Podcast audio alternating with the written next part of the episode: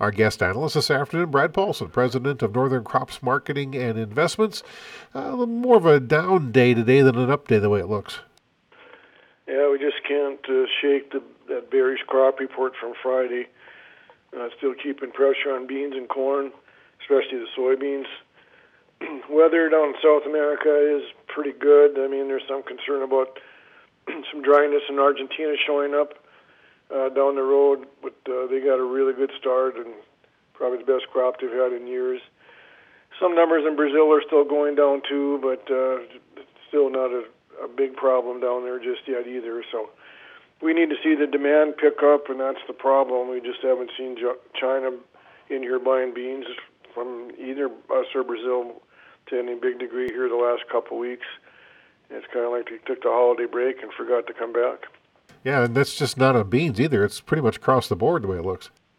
Yeah, that's you know China has a slowing economy and it has commodity prices lower across the board, which we've seen here especially since the first of the year. Yeah, for sure. How about livestock? What happened over there?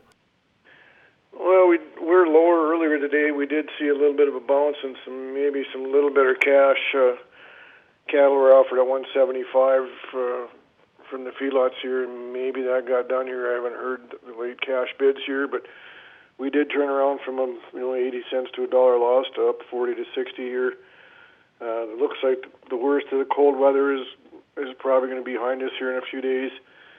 So uh, we should get things back to normal as far as cattle movement and, and the slaughter uh, down in, in the heart of the cattle country. Anything else we need to be talking about or aware of?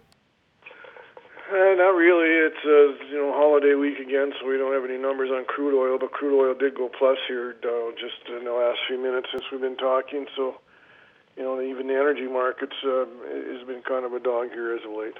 Northern Crops Marketing and Investments President Brad Paulson.